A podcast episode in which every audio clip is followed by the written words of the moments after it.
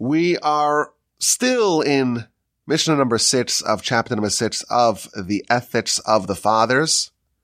Uh, you will be pleased to learn that this is the last chapter of the Ethics of our Fathers. I think we started studying it in 2017 or so. It's been a while.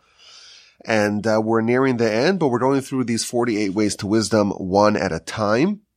And we're up to way number 16. And that is bemiut schora with limited commerce. Now the next six of the ways in the 48 ways are all about different things that we must limit. So way number 16 is to limit commerce. And way number 17 is uh, to limit carnal pleasure. And way number 18 is to limit general pleasure. And then to limit sleep and to limit chatter and to limit frivolity. There are six ways to wisdom that are limiting things. And the commentaries tell us that it says to limit these things, but not to eliminate them. And what that is instructing us is that we have to find the right balance between doing a little bit, but not having these things take over your life. In all of these areas, they can become the central focus of a person's life. And it could dominate and overtake the things that are much more important. Yet they're not completely bad and they're in fact necessary. And therefore, part of these ways to wisdom is to know the right amount, to strike the right balance between having these things in moderation, having a limited amount, not eliminating it entirely, but not having it take over your life, not having it dominate your life. We're here, of course, to do the will of the Almighty, to study His Torah, to do His mitzvos, to prepare our souls for eternity. Of course, we know this world is a corridor. It's a pathway towards Olam Haba. And we're here to work. And the Almighty makes it meaningful by allowing all these distractions, by allowing the Yetzer Hara to operate in our world and thus we have a struggle, we have a conflict, we have a constant war, in the words of Mesilas Yesharim, where we're constantly battling between looking at this world as a corridor or as an end unto itself. Our perspective, just by default, is that this is the only world that we see. We only see our body. We don't see our soul. We only see the physical world. We don't see the spiritual world. We don't know in any empirical way what happens after you die. The definition of the Almighty in the Talmud is roe ve'eno nira, sees but is unseen. So what we perceive with our senses is this world. And therefore we're oriented to try to better our existence here. An idea of a future world, that's the, the, the ballroom at the end of the corridor, that's a theoretical abstract idea. And that's the tension and that's the conflict. And that's really what it all orients around. The Torah, the mitzvos are trying to optimize for the soul, optimize for the world of the soul.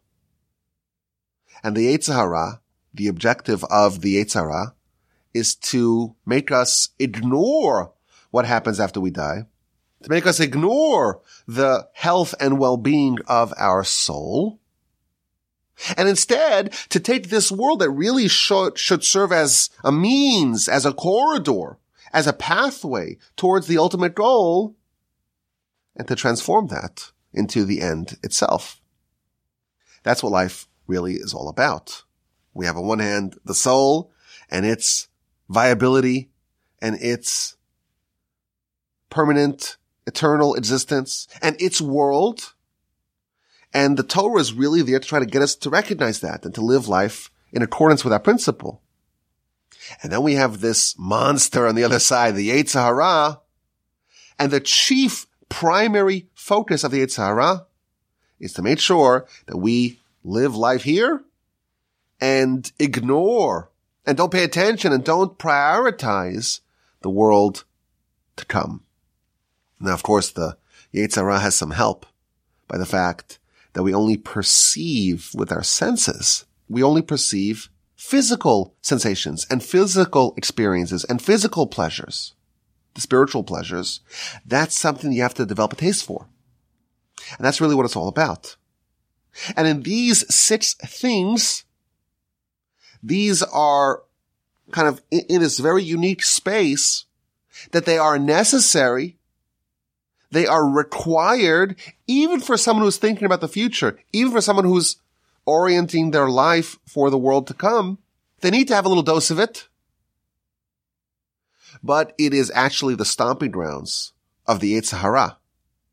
And if they immerse themselves in it, it can quickly become an end unto itself. And that's why if you want to pursue wisdom, if you want to live life in a, in a spiritually enriching way, you have to be aware of these things and the required balance that's needed to make sure that it doesn't overtake your life. So we start off with bemiut schora, with a little bit of business, a little bit of commerce. On one hand, it has to be limited. It has to be minimized. It has to be ensured that it doesn't overtake everything. But on the other hand, on the flip side, you have to do a little bit of it. You have to have some sort of means to provide for your temporary existence. And this is the principle. On one hand, we're told that, you know, to work, to make a living, to make a livelihood, to engage in commerce to be a player in the marketplace of business.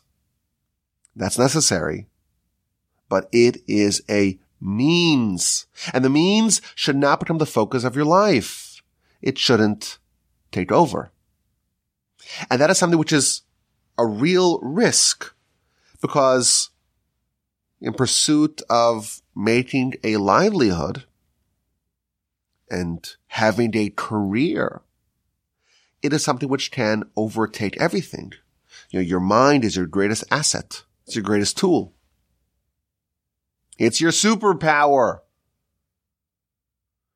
And if you have a knack for business, your mind can very much be engaged in the pursuit of business. And now your tool to live life and to prioritize your spiritual life, well, there's something there that's overtaking it the brain power has now been redeployed and redirected towards something which is just a means, not an end. This is really dangerous. We're here to do the will of the Almighty. We're here to protect our soul, to purify our soul, to refine ourselves, to elevate ourselves, to live a spiritually enlightened life, to stockpile mitzvos so that we have what to consume in the spiritual world. And if we ignore that, instead we use our mind and our ability and our time and our attention and our focus towards other things, well, when we arrive at the spiritual world, we don't have what it takes. So it's very important for us to remember that the livelihood is a means. It's a necessary means. You have to do that to live. We don't believe that a person should say, well, I'm not going to make a living. I'm not going to get a job. I'll just sit around and hope someone pays for me. We don't believe in that. That's irresponsible. That's improper. But there's still a risk that the means becomes the end. Today, the way people introduce themselves, even the way they talk, well, what do you do? That's another way of saying, what do you do to make money to pay for your life? But it becomes their identity. This is something which we know. This is how the world works. And this is what our sages are warning us against. What do you do? We define that as what are you doing to improve your soul, to improve your standing as a soul, to prepare yourself for Olam Haba? And the answer should be, well, I do mitzvos, I do kindness, I do charity, I study Torah, I emphasize my, my prayer, I try to bolster and burnish and, and further foster and develop a relationship with the Almighty. I made sure to avoid mistakes of character, to not allow the Yetzer to take over, to not allow my behavior to run amok. That's what you do. That's what we should say, right? But what you do has become synonymous with what you do to make money, to pay, so that way your body can subsist in this world. The thing which is secondary, which is tertiary, became the primary. And this is what the Mishnah is warning us against. Limited commerce. Yes, a little bit, but in the right context. If it takes over your life, if it's what you do, then what you really ought to be doing, well, that's now secondary and tertiary. We have a limited amount of time in this world. We hope it's a long time, but we never know when our time here is over. And what are we doing with this precious time? What are we doing with it? Are we focusing on the means or on what we're really here for? We have a finite amount of attention. There's only 24 hours a day and there's only a certain amount of things you can focus on. Your brain power is limited. Now it's a, it's a lot more than you think it is. Your actual brain power vastly exceeds what you think it is. That is true. But nevertheless, what are you dedicating it to? Most people, it's like, well, you live a life and you go to work the whole week so you can have a nice weekend to celebrate, to watch football, to drink with your friends, to binge on your favorite shows. And then you have maybe a vacation, four weeks. You go to Italy. You go to Europe. You go to the Far East. You travel to Antarctica. You go to Alaska. You can see people living a whole life and the actual primary objective of life is never part of their routine. It's all the means, means, means, and pleasure, pleasure in this world, pleasure, pleasure in this world. And that's a terrible tragedy. And that's what we're being cautioned here. Commerce is necessary. Business is necessary. These means are necessary. And you know what? Maybe relaxing a little bit is also necessary. It's important for you to, sometimes you need to unwind. So if that means a, a cigar and scotch or whatever people use to unwind, if that's done in a calculated fashion, if that's a means, then that's also a mitzvah. But if a person's whole life is just means, means, means, means, physical, physical, physical pleasure, what kind of life are they living? What are they doing to their soul? What will they have to show when they arrive in heaven? It's also true that business in particular can be very dangerous because it can, it can overtake your life and then even your priorities that the whole world agrees ought to be priorities they get crowded out. How many people don't see their kids, aren't able to enjoy raising their children, go to, go, don't get to experience real relationships because they're so busy with work. Our relationship with the Almighty is paramount. The first mitzvah of the Torah is to have a family, to have children. It's imperative for us to live in a community. The greatest mitzvah, of course, is Torah study. All those things can be deprioritized with too much of an emphasis on business, making money. It's potentially addictive. And too much of it, if it's unmoderated, unmitigated, uncontrolled immersion in business, then the greatest tool that we have for wisdom, our intellect, is now being deployed for the means. Our time is now been taken away by the means. Too much business will imperil the pursuit of wisdom. One of the most valuable questions that we can ask ourselves is what are we living for? What are you living for? And when you have an answer to that question, you want to compare that with what you're actually dedicating your time and your resources towards. Because no one says they're living to work, but in practice, what do people do? They actually live their life to work. That's really sad and unfortunate. How many people say, well, I'd love to have a family, but I first have to really establish myself in my career. Now, maybe there's some truth to it. If someone, you know, if someone's not in the ability, if they don't have the ability to have a family, maybe they shouldn't. I don't know. But it does seem to me that there is the risk of, of a, of a, of a prioritization totem pole where the things that actually matter on a cosmic, existential, eternal scale are going to be overtaken by the things that matter less. Now again, we know that work, that's necessary. Ever since Adam and his mistake or his choice, it became the reality of humanity. Bezeas apecha tochalechem, with the sweat of your brow, you'll eat bread. Before, beforehand, before Adam's sin, we're told that you could eat the bark of the tree and that would taste exactly like the fruit of the tree.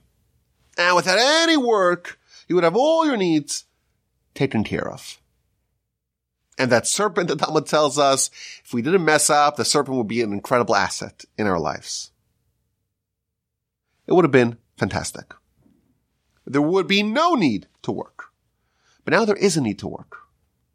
And this is the challenge to do it in the right setting, in the right format, with right understanding, and position it properly that it remains a means and does not overtake life. Now, by the way, I'm not trying to suggest that we should avoid upward mobility and we should work in industries or in jobs that don't pay well.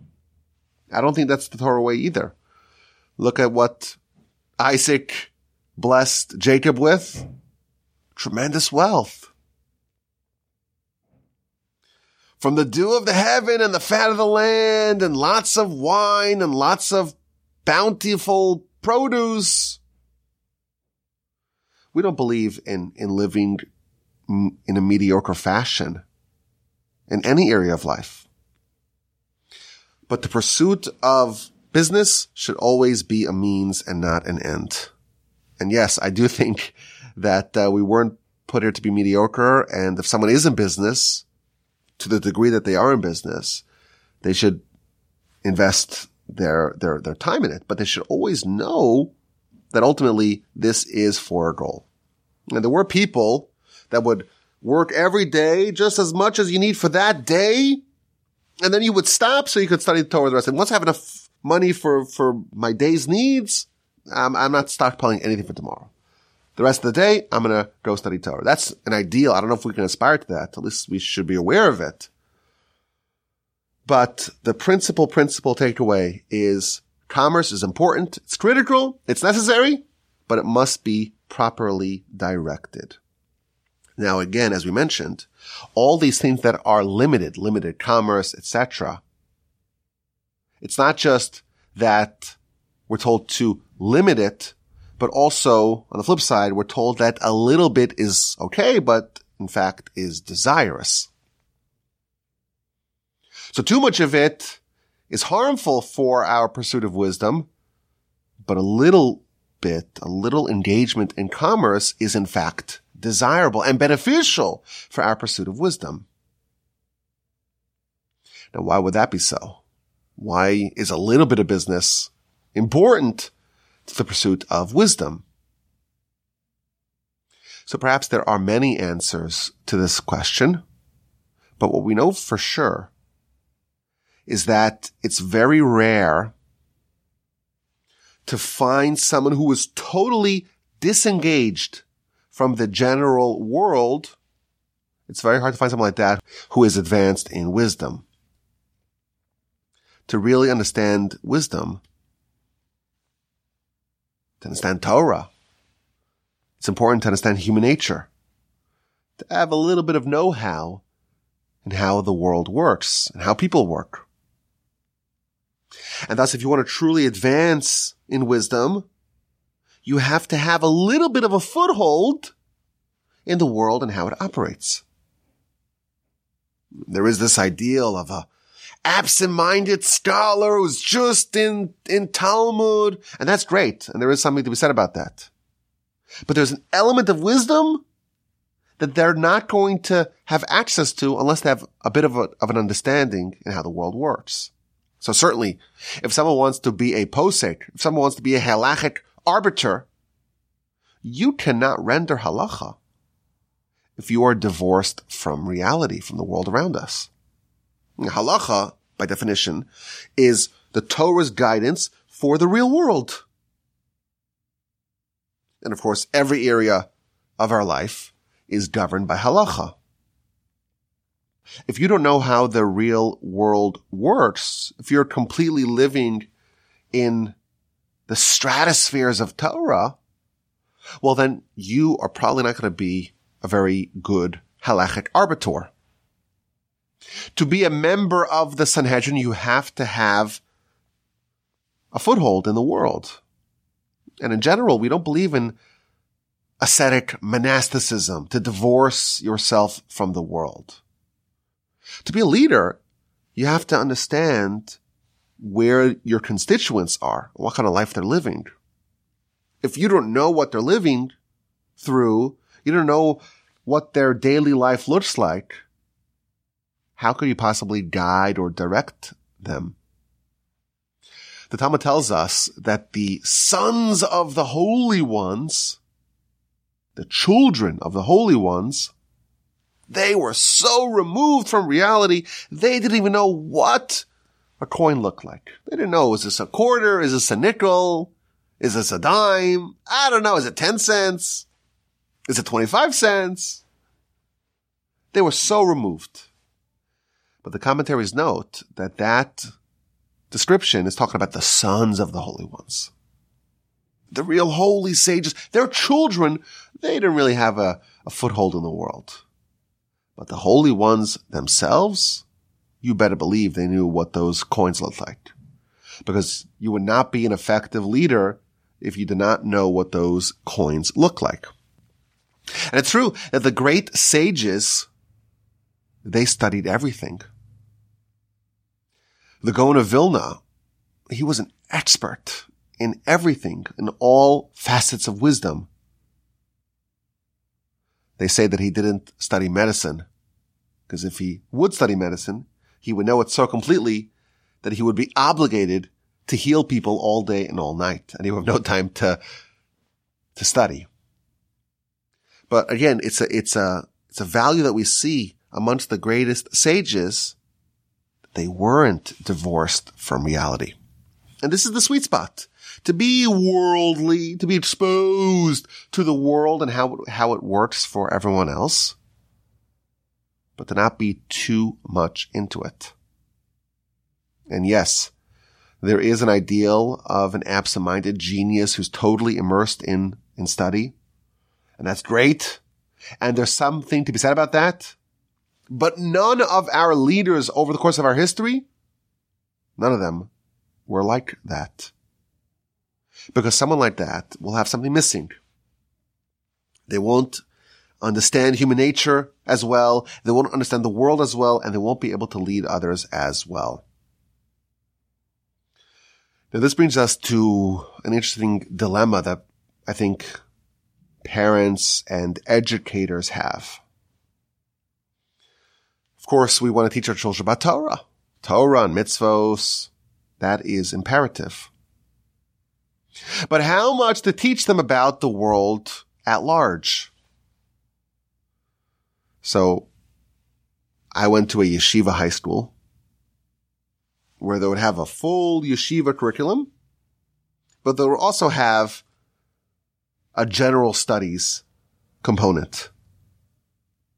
So we were in the state of New York and New York has standardized tests for high school, the regents, and we all took the regents. And yes, I have a regent's diploma.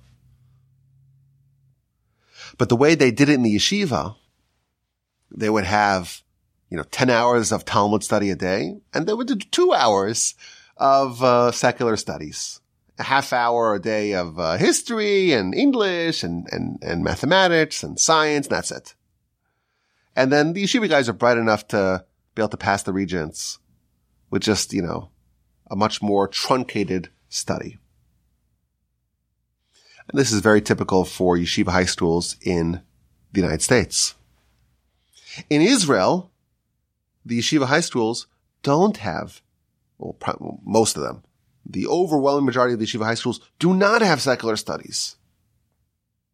Why? Because they do have secular studies in the elementary grades, but they have decided that it's more important once someone already reaches a degree of maturation for them to not have any exposure to the greater world. And therefore it's more important to, to study Torah. Now everyone would, agree that it's much more important to study Torah. But there is a debate, and I think this really gets to this way to wisdom, way number 16, minimizing commerce. There is debate exactly what is the point where a little bit is the right, what's the sweet spot for a little bit? When do we say, okay, we've done a little bit and now we can stop? Should we go a little further? Even have post high school yeshivos that have, let's say, a college program.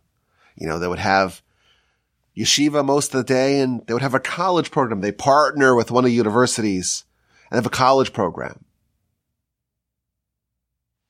What's the sweet spot? That's the debate. But everyone agrees to the principle, the commerce and in general, more broadly, the exposure to the world at large, it must be minimized. How much? Where exactly do you make the cutoff? That, of course, is the debate, but the principle is universally agreed upon. I remember I once emailed someone. He's a great, a great Torah scholar. But I remember I, emailed him a PDF. He didn't know how to open up a PDF. I'm like, ah, maybe that's a bit too much of a, of an insulated, uh, lifestyle to not even know how to open a PDF. I'm not judging, but maybe, uh, that, that, that kind of, I think maybe that should be, uh, you know, that should be, uh, someone who's living in the modern world. If you have an email address, you should know how to open up a PDF. But again, the, the principle is the same. There's a risk for this worldliness, for this commerce to take over your life. And that is the danger. There's another idea that some of the commentaries tell us in this way, minimizing commerce. And again, the, the flip side of that is to have a little bit of commerce. What's this little bit of commerce that is necessary as a way to wisdom? And that is that we should use principles of commerce in our pursuit of wisdom. Every morning, there's a blessing that we say called the blessing of the Torah. It's a mitzvah to study Torah. And before you do a mitzvah, you recite a blessing. And therefore there's a, there's a blessing that we say upon the study of Torah. And what's that blessing? La'asok b'divrei Torah to engage in matters of Torah. But the word la'asok doesn't mean to study Torah. It means la'asok, which is used in the context of business, to engage in business, in the business of Torah. So the commentaries tell us that it's important to treat the study of Torah like a business. And just as if you were to have a business, you would have a business plan and you may have daily check-ins and weekly meetings and quarterly reviews and you have a P&L and you take it seriously, manage your spiritual life in a way that you would a successful business. Take it seriously. So this is perhaps another way to look at this idea of having a little bit of commerce. Perhaps that can be applied to our pursuit of Olam to our pursuit of the agenda of our soul, a little bit of commerce, a little bit of the commercial methodology should be employed in order to make sure that we're not just bumbling around. We take it seriously. We have a plan. We have a goal. We look back and say, well, what did I accomplish today? What could be improved? What can be refined? What could be made better? If you treat your pursuit of wisdom like a business, then you will have much more success than if you just treat it as if some sort of hobby that does not need to be overseen. So this is way number 16, minimizing commerce. Our life here is about doing the will of the Almighty and preparing and positioning our soul for eternity. Making a living is necessary, but there is something seductive about business where it can take over your life. You need a bit of it. But if it dominates your life, if it takes it over, then the age old question of what are you living for? It'll be troublesome to answer. People ignore their family over their career. People ignore God because of their career. And of course, someone who does that, what do they have at the end? It's not a pretty picture.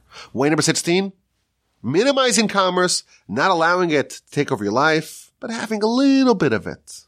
Either because that's the proper frame of mind for advancing in your wisdom to treat it like a business, or because it's important to know how the world works and to have a little bit of a foothold, perhaps a toehold in the world. And of course, exactly where you fall out or where communities fall out. That is the debate within that framework. To have a little bit of a sense of how the world works and to not live life in the clouds.